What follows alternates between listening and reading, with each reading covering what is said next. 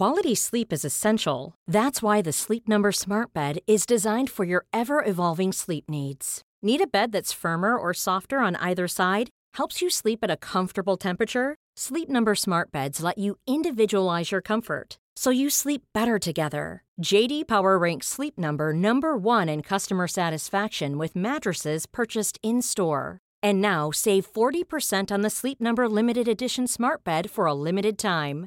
For JD Power 2023 award information, visit jdpower.com/awards. Only at Sleep Number stores or sleepnumber.com. This Mother's Day, celebrate the extraordinary women in your life with a heartfelt gift from Blue Nile. Whether it's for your mom, a mother figure, or yourself as a mom, find that perfect piece to express your love and appreciation. Explore Blue Nile's exquisite pearls and mesmerizing gemstones that she's sure to love. Enjoy fast shipping options like guaranteed free shipping and returns. Make this Mother's Day unforgettable with a piece from Blue Nile. Right now, get up to 50% off at BlueNile.com. That's BlueNile.com. The story of how the First World War began has been told so many times. Archduke Franz Ferdinand, heir to the throne of the Habsburg Empire, is shot dead on June 28, 1914, in the Bosnian capital of Sarajevo. The war begins, and it doesn't end until the 11th hour of the 11th day of the 11th month in 1918, and that, of course, was today, 104 years ago, the day the guns fell silent. Yet, is this the full story of why the war began? Well, I'm your host, James Rogers. This is the Warfare Podcast. And as we mark Remembrance Day in Europe and Veterans Day in the US, I've invited author and historian Paul Miller Melamed onto the podcast to provide us with a slightly different perspective. Now, rather than focusing in on the bang of the assassin's gun fired by Gavrilo Princip, or reinforcing the mythology that has arisen around this assassination, Paul embeds the incident into the longer term context and turmoil in the Balkans. And by doing so, he lays out for us the surprising historical foundations behind this political murder. Enjoy.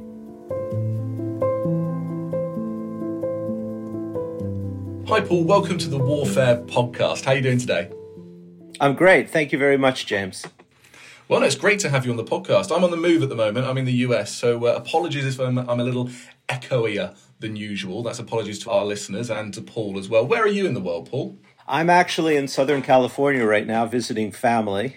Oh, it's a hard life. It's a tough life, yes, definitely.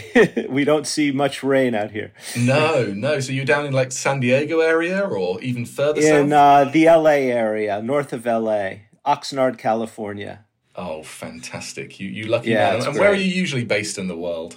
Typically, now I'm based in Poland. I'm at the Catholic University of Lublin in Poland, and that's my new base as of a couple of years ago, since I got married, actually. So that's where I am. Very different climate than here in Southern California, obviously. Hey, look, Paul, as our listeners know, I'm usually based in Denmark and I'm British. Uh-huh. And if I tell you that Denmark is a country that has more rain than Britain, then you'll know exactly what I'm talking about. I mean, yeah, I can imagine. It, it is grey. it is beautiful in so many ways with its hygge and its great beer. But um, yeah, I think uh, try and spend as much time in Southern California as you can, Paul. Yeah, okay. But your time in Poland, then, is that something that has influenced your turn towards working even more on this pivotal moment in history, the one we're going to talk about today, the origins of the First World War, the origins that I suppose the basics of which were always taught at GCSE at high school, where Archduke Franz Ferdinand is shot and we start the First World War. That's kind of the boiled down version. Is that that what drew you to that area of research? Well, to be perfectly honest, what drew me to Poland physically was marriage and personal reasons rather than professional reasons. But I do have to say that it's made me think more broadly about why this particular assassination that took place in Sarajevo in the Balkans, deep south, Eastern Europe, why it had so many reverberations throughout the European continent. So I began to think more broadly what were the reactions of ordinary Polish people when they opened up the newspaper and they read about the Sarajevo assassination? Most of them probably shrugged their shoulders, but those who were living in Galicia, which was part of the Austro Hungarian Empire, certainly knew that their next emperor okay, was, was just assassinated. Franz Ferdinand was the heir to the throne of the Habsburg monarchy or the Austro Hungarian monarchy, however you want to term it. So a big chunk of Poland was part of that empire because, of course, the country of Poland as an independent nation state did not exist in 1914. It had been divided up between Germany, the Austro Hungarian Empire, and Russia. Oh, wow. So, as we're in the world at this moment in time, we're still, you know, trying to process and deal with the death of Her Majesty the Queen. But to put this into context, it would almost be like someone assassinating Prince Charles when he was Prince Charles before he became king, and then the heir apparent being removed and uncertainty being cast across the region. So, this is a major blow in terms of the politics of the Habsburg Empire and also just the, the politics of the region. Absolutely, but even more so because the power of the emperor was much greater than the power that's embodied with the king or queen, the monarchy in Britain today politically. The emperor had a great deal of say in the everyday politics and foreign policy of the Habsburg monarchy. That's not to say that there wasn't a parliament that was significant. It was more significant in Vienna than it was in Budapest, but nonetheless, it existed. And so there was a quasi balance of power there. But the emperor was a very powerful person. And that's a major difference to understand. And moreover, there was a sense, and maybe this is a nice parallel with Britain, that his empire, once the great symbol of monarchy, Franz Joseph, parallel to Queen Elizabeth II, was gone, what would hold this empire together? What was the glue for all these diverse peoples, the Czechs and the Hungarians and the Croatians and the Italians and the Romanians and the Poles and, of course, the Austrians? What was the glue? And Franz Joseph represented one element of that glue for the empire. So once his heir was gone, and he was already very old at the time, he was in his 80s, there was a greater sense of uncertainty even than you get in the UK, where people are now sort of saying, well, what's going to happen with Scotland now that uh, Elizabeth II is gone, for example. So I think it's a good parallel, but it's an even stronger one. But that's not the reason, and I have to say this, that's not the reason Austria Hungary went to war at the end of the day. We'll leave that for another question. I assume that's coming.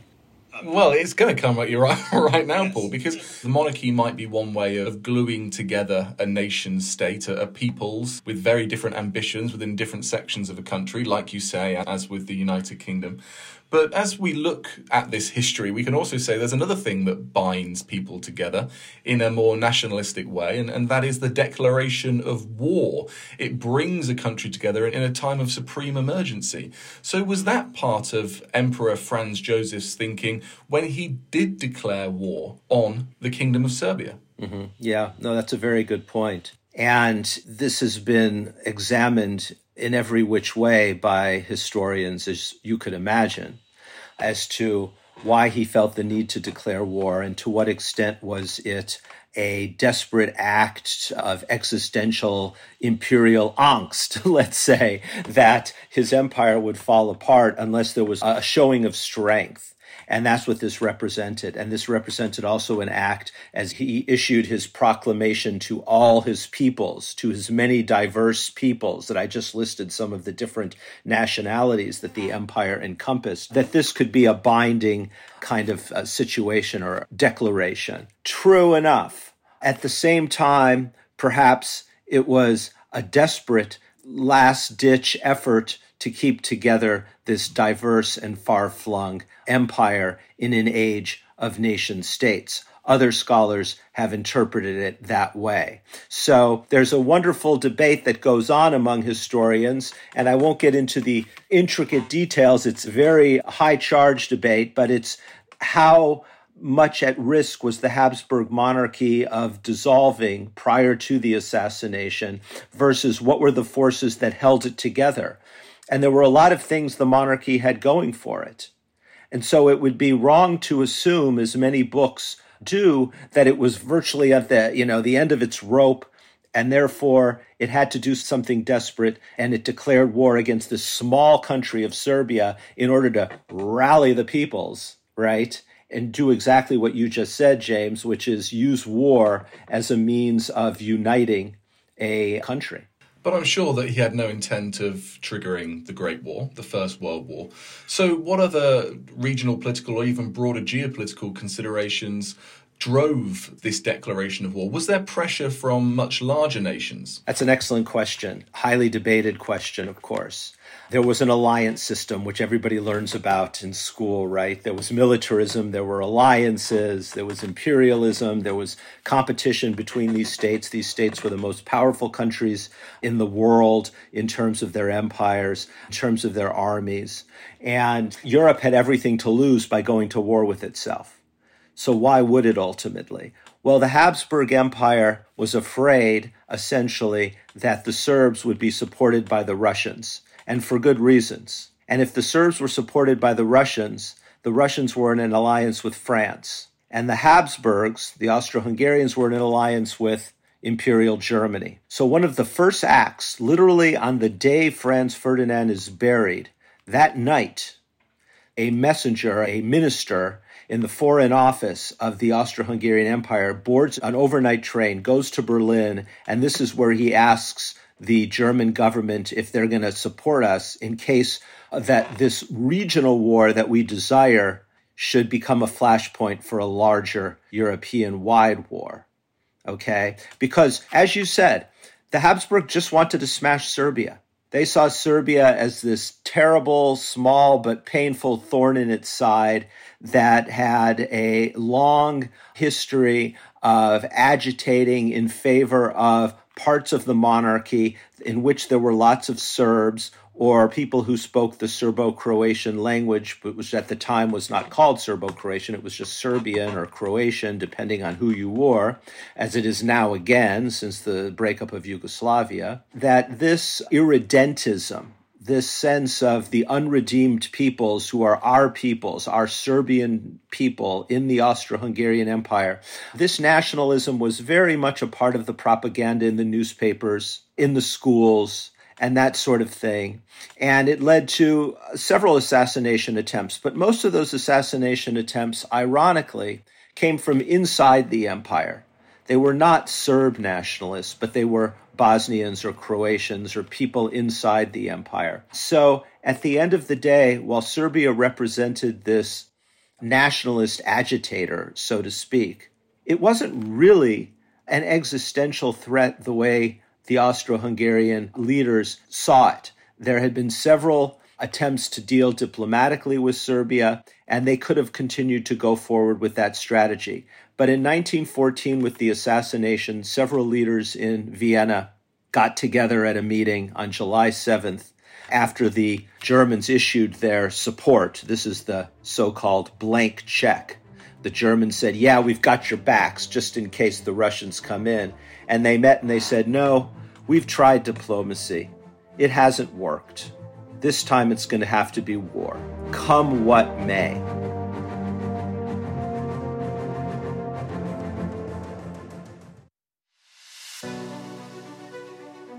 How much of a tyrant really was Julius Caesar? Would we have ever stood a chance against the first dinosaurs? And did Helen of Troy really have the power to launch a thousand ships? Well, you can expect all of this and more from the ancients on History Hit. Join us twice a week, every week, as we explore some of the greatest moments of our ancient past. Subscribe to The Ancients wherever you get your podcasts.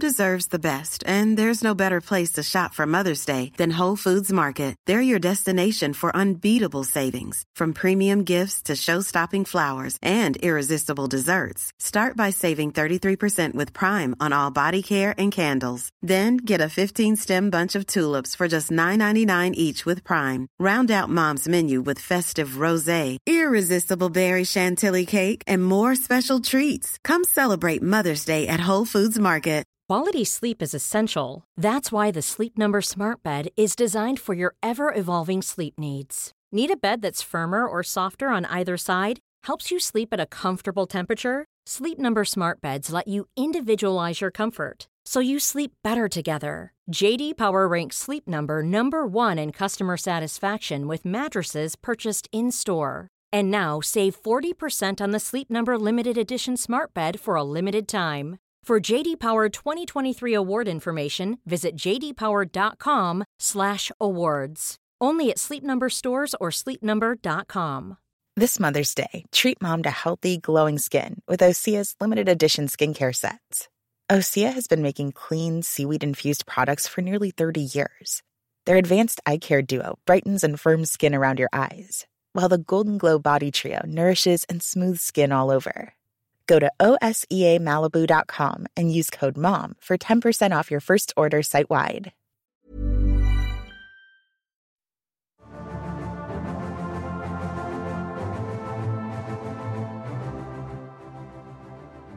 This is very, very fascinating, Paul, because you know, instead of focusing in on that bang of the gun and the assassin Gavrilo Princip, but the broader political repercussions and influences behind the firing of that gun are just endlessly interesting. So perhaps you could tell us, you know, is there any air of conspiracy within this. I know that during that period, the Black Hand Gang that Gavrilo Princip was a member of are meant to be part of the broader global anarchist movement, the anarchist movement that wants to bring down established orders of power, so they might not be aligned to a particular nation state. But in this context, was there any kind of larger puppet master that was guiding the hand of Princip as he released his finger on the trigger? Great questions. And there's a lot that's I have to unpack from that. Thanks for that. No is the brief answer. There was no guiding nationalist force that was pushing Princip into the assassination. And this is an important point of my book. My book is called Misfire, but Princip's obviously his two shots both hit targets. Now, one of them was not who he was supposed to kill, but he killed Franz Ferdinand. That was his major target. So why misfire? Well, that gets into the question of who really misfired, and that was the great powers. But what motivated Princip and this whole idea of the Black Hand gang and all of that? First of all, I have to correct you on one point, but this is a common error that even scholars regularly make, and that is that Princip was a member of the Black Hand. He was not. Princip was a Bosnian. He was a Bosnian Orthodox Christian, which means he was a Bosnian Serb, but he was a subject of the Austro Hungarian monarchy. He was not a citizen of Serbia. Now, he had gone to Belgrade to study, as a lot of young Bosnian Serbs did. And even some young Bosnian Muslims went to Belgrade to study because Belgrade was free and this they spoke their language and they had recently established more schools and it was sort of this budding state. But Princip, in all likelihood, and the, one of the fascinating things is this is chapter four of my book, is the entire so called conspiracy, and this is the word you used, for the assassination is not definitively resolved. Most things you read will say that it was planned and organized in Serbia by the Black Hand Group. What was the Black Hand Group, by the way? We have to talk about that. You know, what was this thing with this insidious, evil sounding name, right? But rather, it was instigated by young Bosnian students. One was a worker, the rest were students who were living in Serbia and read about the coming of the Archduke and felt an affront because Austro Hungarian policy towards Bosnia was very colonialist in a lot of ways. Political freedoms were lacking. There was still rural poverty. This is a whole other area of one chapter of my book, which deals with the question of Austria were they good or bad for Bosnia? Because they built roads and they brought in industry and all this, but they still repressed the people, particularly the Serbs, quite a lot. So this was an act of freedom, independent of Serbia. Now, the bigger question becomes what do you want once you get free, your freedom? Do you want to join with Serbia? As the Serb nationalists of the Black Hand want. Okay. So the Black Hand, which is formally called unification or death. oh, wow. So we're pretty clear yeah. about what they want then. Unification or death. Exactly. That was their formal name In Serbian, it's Ujedinjenja ili smrt. it sounds really, it's fun to roll off the tongue, let's say. Unification or Death was colloquially known as the Black Hand. And they were basically a group of largely, but not exclusively, military officials, military personnel, who didn't feel that their own government was moving quickly enough on the nationalist issue. In first, their focus was nationalism in the south, Serbs in Macedonia to the south, which had been part of the Ottoman Empire. But Bosnia had been liberated from the Ottoman Empire and was now part of the Austro Hungarian Empire. So they also had an interest in those Serbs, Bosnian Serbs, in the Austro Hungarian Empire. So their idea was unifying all Serbs. And how you define a Serb is then a whole other issue. Are Croats who speak Serbo Croatian language with a slightly different dialect, are they Serbs? etc., etc. So there was a Yugoslav or a South Slavic movement. That's what Yug means. Yug means South. And Princip was a Yugoslav nationalist. He was interested, and his fellow conspirators, for the most part, were not great Serbian nationalists, but they saw Serbia as a free land that they could emulate and perhaps lead to the unification of all South Slavs. So he wasn't doing this on behalf of some Serbian nationalist agenda, as is typically depicted in a lot of the literature. Now, there's another side of the argument which says he was a freedom fighter, right? And he was acting independently. And, but this gets sort of clouded out by the more intriguing story of a mastermind in Belgrade, and that's the Black Hand. The Black Hand's main target of animus was the Serbian government, which it felt was not nationalistic enough. And that's what they were trying to overthrow. But in the process, somebody had some connection, and when these young Bosnians, including Gavrilo Princip, living in Belgrade, decided on this assassination in March or April of 1914, they needed weapons. Yep, absolutely. You've got to have some way of carrying out these attacks, and weapons aren't always absolutely easy to get hold of, especially at this point in time. Exactly. And there had been wars in the Balkans, throwing out the Ottomans further from the Balkans. And so some of these Serb military people had some bombs left over. They probably got in contact with one of them who was a Bosnian, but he had fought for Serbia during the Balkan Wars against the Ottoman Empire in which Serbia expanded tremendously in size and population and was very successful. And through these connections, it led them to a person in the Black Hand, a guy named Tankosić. Now, Tankosić was a real radical nationalist. And he may well have, one author argues recently, on his own supplied the weapons or more likely, in my opinion, he went to his boss, and this is this guy Apis, right? A P I S, that you often read about. His full name was Dragutin Dimitrijević. And he was one of the leaders of the Black Hand. And he may have given the go ahead for the assassination in terms of, I mean, not sorry, for, not for the assassination, but for the weapons transfer, the gun. Right. However, it's not clear that he actually wanted the assassination to succeed because the assassination represented, as everybody knew, a great threat to Serbia.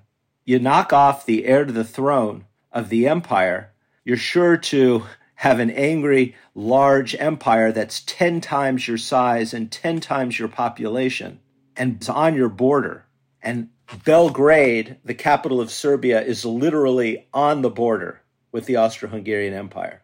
Okay, it's on the river that borders the Austro Hungarian Empire. Right across that Sava Danube confluence of rivers is Austria Hungary. That's where the First World War begins, with bombs launched from Austrian gunboats on Belgrade. That's how close they are. They don't even have to move, basically. So, to back to the Black Hand, and feel free to interject if I'm moving in too many different directions. I am fascinated, Paul. You are providing Great. so much colour to Great. a period of history which we only narrowly focus on, like we're looking through a straw. Yeah. And to tie in this broader kind of political but also geographical aspect just really helps us understand the broader context of this. So please continue. Sure. Well, thanks. So, Unification or Death, better known as the Black Hand, did not, as a organization, plan the Sarajevo assassination. Somebody within it provided weapons, very likely. And the assassins carried out a successful assassination. Now, there were efforts in the days leading up to the assassination by officials in unification or death to call it off. Once the organization as a whole learned about this planned attempt, they were afraid what if it succeeds? Then what? What are the consequences for Serbia going to be? If Serbia doesn't exist as a country anymore, then it can't have any Irredenta. Then it can't grow into Greater Serbia at all, right? If it's smashed and defeated by this large monarchy on its doorstep. So there were efforts to cancel the assassination that almost certainly came from the Black Hand leadership itself. So what we know for certain is that these young Bosnians, and when I say young, the oldest was in his late 20s, the youngest was 17. Okay? That's young. That's very young, yeah. Yes. And they were highly idealistic. And one of them was sort of leaning towards, well, maybe a political solution would be better than a political murder. you know, and they were having debates within their own circles about what's the most efficacious means of liberating ourselves from Austria Hungary or having a true democracy within the empire. So, not all of them had come to terms with assassination, but the core that was there in Sarajevo, the seven Bosnians, all Bosnians, none of them Serbs, none of them citizens of Serbia, but Bosnian citizens, in other words, subjects of Austro Hungary. They were killing their own heir, okay, their own heir not some foreign heir, not some foreign country. They all decided to go through with this assassination, mainly because of one person. And that was Princip himself. So he was the driving force behind this. He's the one who manages to keep them united in that small group. That's so right. They can they can Exactly. really steer around all of the external intervention, the attempts to stop this, and Absolutely. successfully carry out this attack. That's it exactly. Yeah. Princip was absolutely dedicated to this idea of political murder. And interestingly, he's from a peasant family, very poor, in western Bosnia. He's felt the repression the most directly. Now, he did get to go to the big city and get an education. He went to Sarajevo. That's like, wow, a city of 52,000 people. That was the capital. That's how small it was at the time, the capital of Bosnia. And he got an education. But that education included reading about socialism and anarchism and various assassination attempts against Russian czars and things like this. And he became convinced that the only means was this kind of direct action. Now, he was a very smart guy. He read a lot, he read endlessly, okay? But he drew a lesson that clearly was complicated. Are you, trying to say, Paul, that we've got some erstwhile history professor or political theorist somewhere who's been forgotten by history who uh, may have indoctrinated someone and, and contributed to the start of the First World War? Well, in a sense, this stuff about political assassination was out there. This was a era full of political assassinations, right? Franz Joseph, the emperor's wife, had been assassinated by an anarchist. American president was assassinated by an anarchist in 1903. Italian leaders. Yes, McKinley. McKinley was killed. That's right. Exactly. There were all sorts of political murders going on. And that's another point I make in my book because part of the rhetoric with the black hand ties them in then with Al Qaeda. And these are academics who are doing this, not just, let's say, people who are not trained to try to get their history absolutely, you know, who are making these analogies with terrorism. And there is an interesting thing there, though, Paul, because I know the work you're talking about. You're talking about Rapoport's waves of terrorism theory and how it links yeah. the different terrorist waves throughout history, whether they be right. in reaction to colonialism or in reaction to capitalism or they're religiously motivated. They learn from different periods of history when another terrorist group has taken place. Yes. And there are these arguments that Osama bin Laden learnt from the early waves of anarchism. But there are a couple of interesting parallels. Like you say, this information was spreading quickly about kind of this global anarchism, and that was spread by the first mass media, by newspapers that were able to be shipped by ever longer range and faster moving trains also, Absolutely. am I right in thinking sure. maybe through sure. Telegram at this period? Yeah. Okay, so through Telegram as well, which is the yeah. almost instant transfer of information around the world.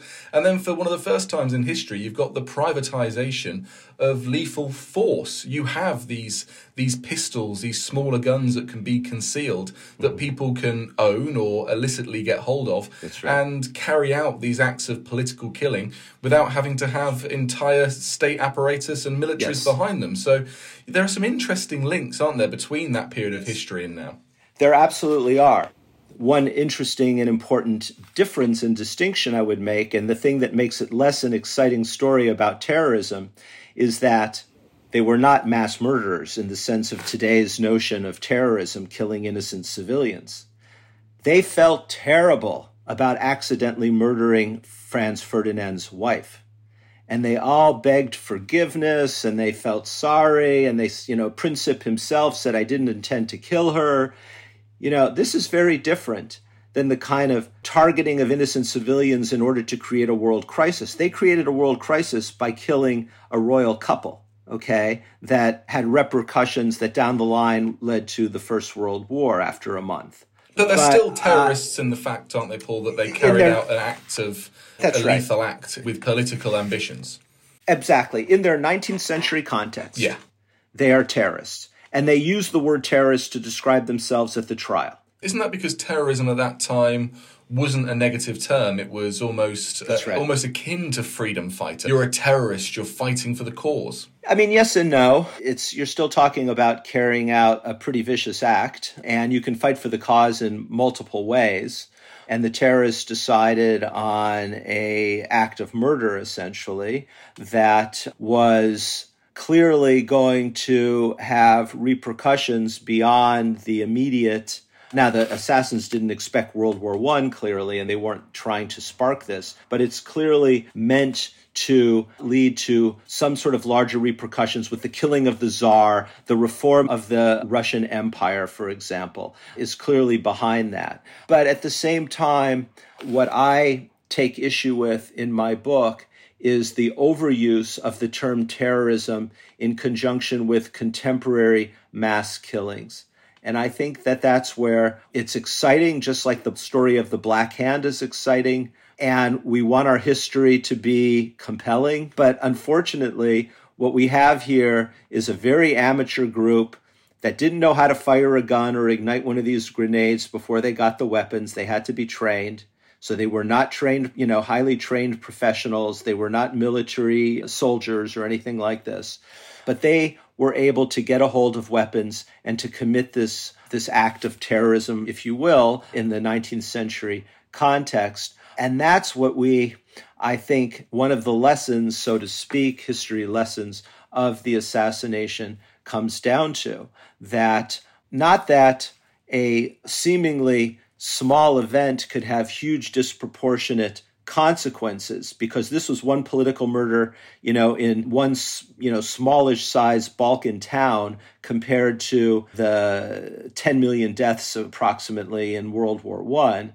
But I think more significantly that uh, how easy it is for people who are young and idealistic to get a hold of weapons and to commit heinous acts that whether or not this had led to the First World War, there's all sorts of reasons that something like this can be better prevented. For example, there were all sorts of warnings for Franz Ferdinand that there were assassination attempts. The security was abysmal on the day of his assassination. It was absolutely abysmal. Much heavier security when his uncle went to the same city, Sarajevo, four years earlier. That's how I start my book.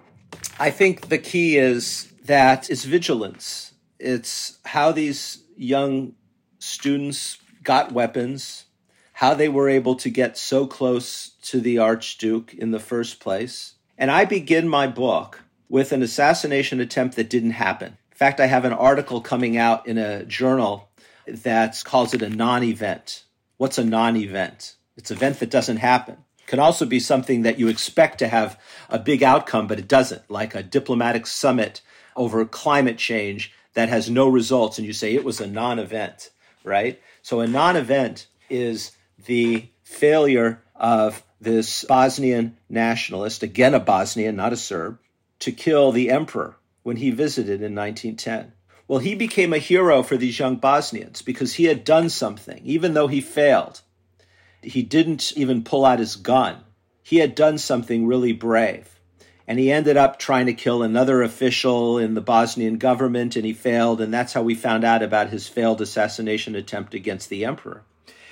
And he became this big, larger than life kind of hero, martyr figure for these young Bosnians because he had acted, right? He had acted. And his grave was a pilgrimage site for these young Bosnian radicals. It was in Sarajevo. Uh, it was supposed to be undisclosed, but they quickly found it and it became a pilgrimage site. And some of them, including Gavrilo Princip, went there the night before the assassination to pay their respects to this guy. His name's Bogdan, first name. And all the Austro Hungarian authorities had to do was stake out the gravesite and arrest these guys and hold them there until Franz Ferdinand's procession was over. So there's lots of things that happen here. And this is how life itself works. There's no question. There's all sorts of unpredictable factors you can't control for everything. But I think that there are certain ways of thinking about the Sarajevo assassination that's not just putting it in the box of this vicious act of terrorism plotted in Belgrade by these mastermind professional conspirators and see it as something very amateur, very almost primitive in its planning, and had all sorts of ways in which it could have been found out about and prevented. And yet it happened. And once it happened, then all of the stories about Serbia and Serbia's involvement in official Serbia, the Serbian government was not involved in any way, shape, or form in the assassination. Then they start coming out because then the justification for war has to be built. And then that filters into the historiography for the next hundred years. You've really helped frame that for us so well, Paul. You know, it's a combination here where we look past that firing of the gun and we can start to see that the First World War was really inspired by more than just the firing of a gun, but by great power politics, family tragedy, anarchism, public outrage, intelligence failures, and that last minute determination of Princip himself. So, as a final question to you, Paul, was any of this avoidable once that gun had been fired? Could we have avoided the First World War? Whoa, that's uh, that's a that's a great question, James, and it's a big question. Yes is the easy answer because historians shy away from this notion that everything is somehow inevitable. And a famous historian, a British historian, once said that war is always inevitable once it breaks out. So, was it avoidable? Could there have been sort of a coming together of the great power leaders? There were attempts to do this. There were attempts by the monarchs themselves, Kaiser Wilhelm II in Germany and his cousin Nicholas II in Russia, to try to mediate something. There was an attempt by Lord Grey, the foreign secretary in Britain, to have coming together a conference. But Austria Hungary was absolutely hell bent on punishing the Serbs and doing it militarily. And ultimately, I think that while there are great power politics, as you said, and there are tensions, and there is the fact that France still wants Alsace Lorraine, and Germany's worried about a growing Russia, and all of this that makes war seem like well, maybe now is a good time to have a war. Maybe this is the thing that we could use to get this war because Russia's on our backs here in Germany. Germany stole our lands from France. British Empire is now concerned about German and Russian growth.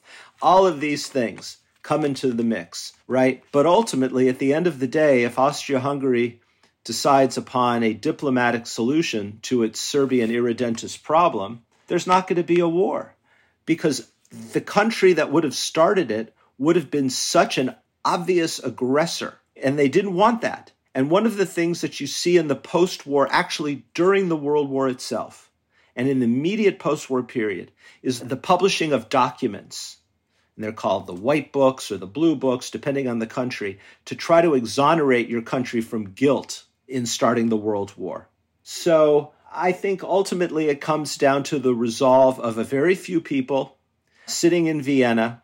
And what I say at the end of my book is, you know, we all love to go to that site of the Sarajevo assassination and stand there on, there was a big banner on the 100th anniversary, the street corner that started the 20th century. And the Vienna Philharmonic was there, but nobody goes on July 7th to the building in Vienna where they sat around a table and they said, no diplomatic solution this time. We're going to war with Serbia. If Russia comes in, so be it. We're just going to make sure the Germans are, have our backs. But other than that, we're doing this.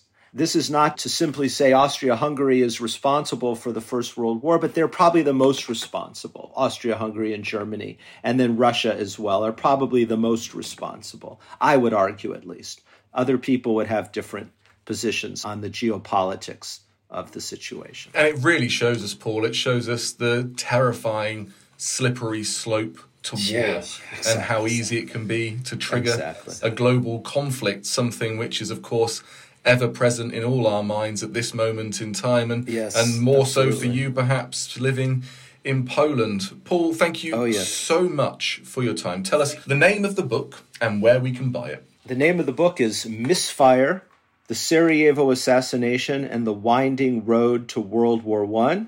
It's available at almost every venue online, Amazon and Waterstones and all of these places, right? And uh, hopefully in a few scattered bookstores. I'm always searching bookstores myself. Sometimes I find it, sometimes I don't, but it's certainly available out there online at all the major venues. And I want to thank you too, James. This has been really illuminating for me and fun, you know, to put it simply. Very enjoyable experience.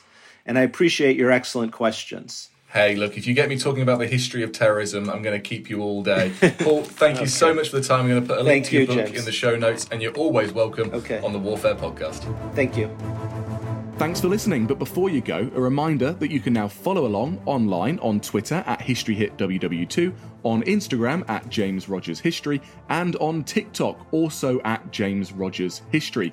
You can also subscribe to our free Warfare Wednesdays newsletter via the link in the show notes.